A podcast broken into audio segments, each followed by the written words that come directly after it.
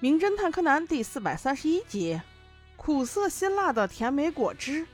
听着这个名字都觉得这一集肯定很纠结。今天小兰去比赛了，爷俩没人管饭，眼看着在街上溜达，不知道吃啥，竟看到了不远处果子店的老板娘遇上了事儿，正跟警察纠缠呢。俩人不约而同就赶了上去。估计毛利叔叔是冲人老板娘去的，但小柯南肯定是冲警察了。细问才知道，原来是命案。老板娘在早上九点多的时候看到一个男的鬼鬼祟祟的逃了，所以这才报了警。警察来了一番调查之后，发现老板娘的房客小泽文之小姐死了，并且。通过现场可以分析出小泽小姐应该是自杀，但是老板娘不认同，她认为一定是早上看到那个鬼鬼祟祟的男的杀的，所以二人在这里开始争辩。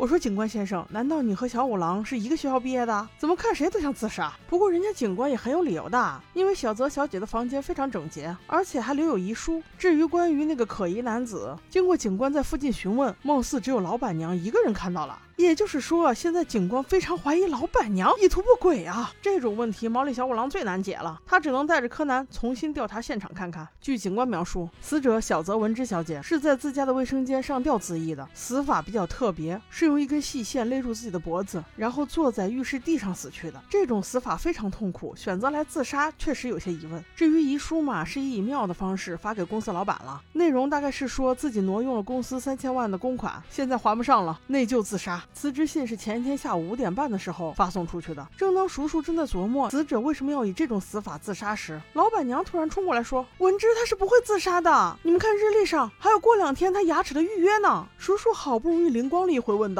哎，老板娘，你的眼力这么好吗？离这么远你都可以看到这么小的字？”老板娘不置可否，但继续说道：“小五郎先生，这不是重点啊，这肯定是他杀，杀人凶手就是我早上看到那个鬼鬼祟祟的男人。对，没错，你看，就是这个照片上的男人。”边说着，老。板娘边拿起了手边的一个相框，相片上确实有一个男人。那这还说啥？查！很快，佐藤警官就赶到现场。经核实，照片上的男人叫清水，他不仅是死者的男朋友，而且还是他的上司，而且还爱赌博，欠了一屁股债。最关键的是，死者的遗书就是发给他了。但当清水先生面对警方的质问时，却很淡定。他说他根本不是死者的男朋友，昨天下午也不可能杀人，因为他在参加小学同学会，而今天早上就更不可能来过了，因为他还在飞机上，连机票都准备好了。哇塞！连证据都这么天衣无缝，让我判断假的。不过叔叔似乎还没有看出来呀，还是得靠柯南鞍前马后呀。经过了他的一番东奔西跑，基本已经掌握了前因后果了。他用小五郎的声音给法医打了电话。等他回到现场时，时毛利小五郎刚好接到法医来的电话，说是死者的牙齿根本没有问题。那这就奇怪了，老板娘，请你解释一下，你是怎么知道日历上写的是去看牙医呢？从老板娘的脸色就可以看出她露馅了。这会儿她只能说了实话，原来老板娘早上九点多就。来过，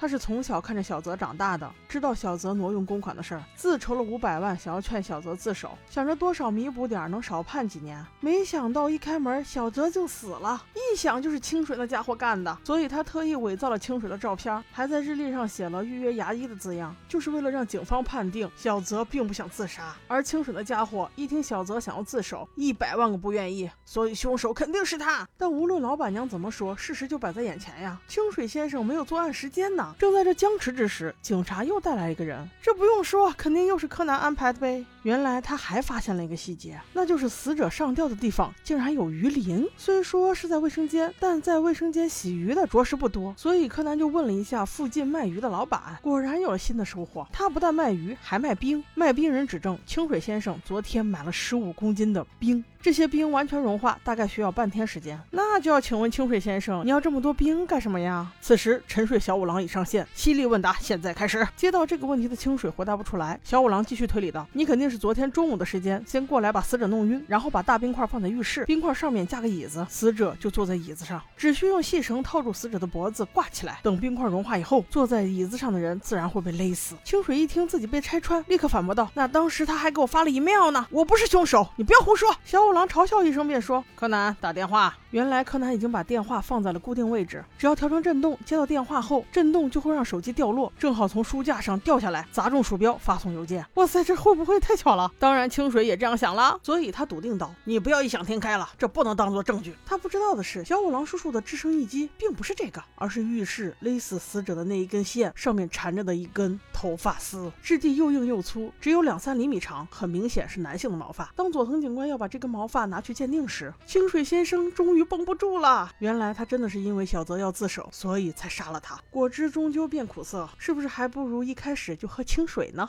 好的，我们下集见。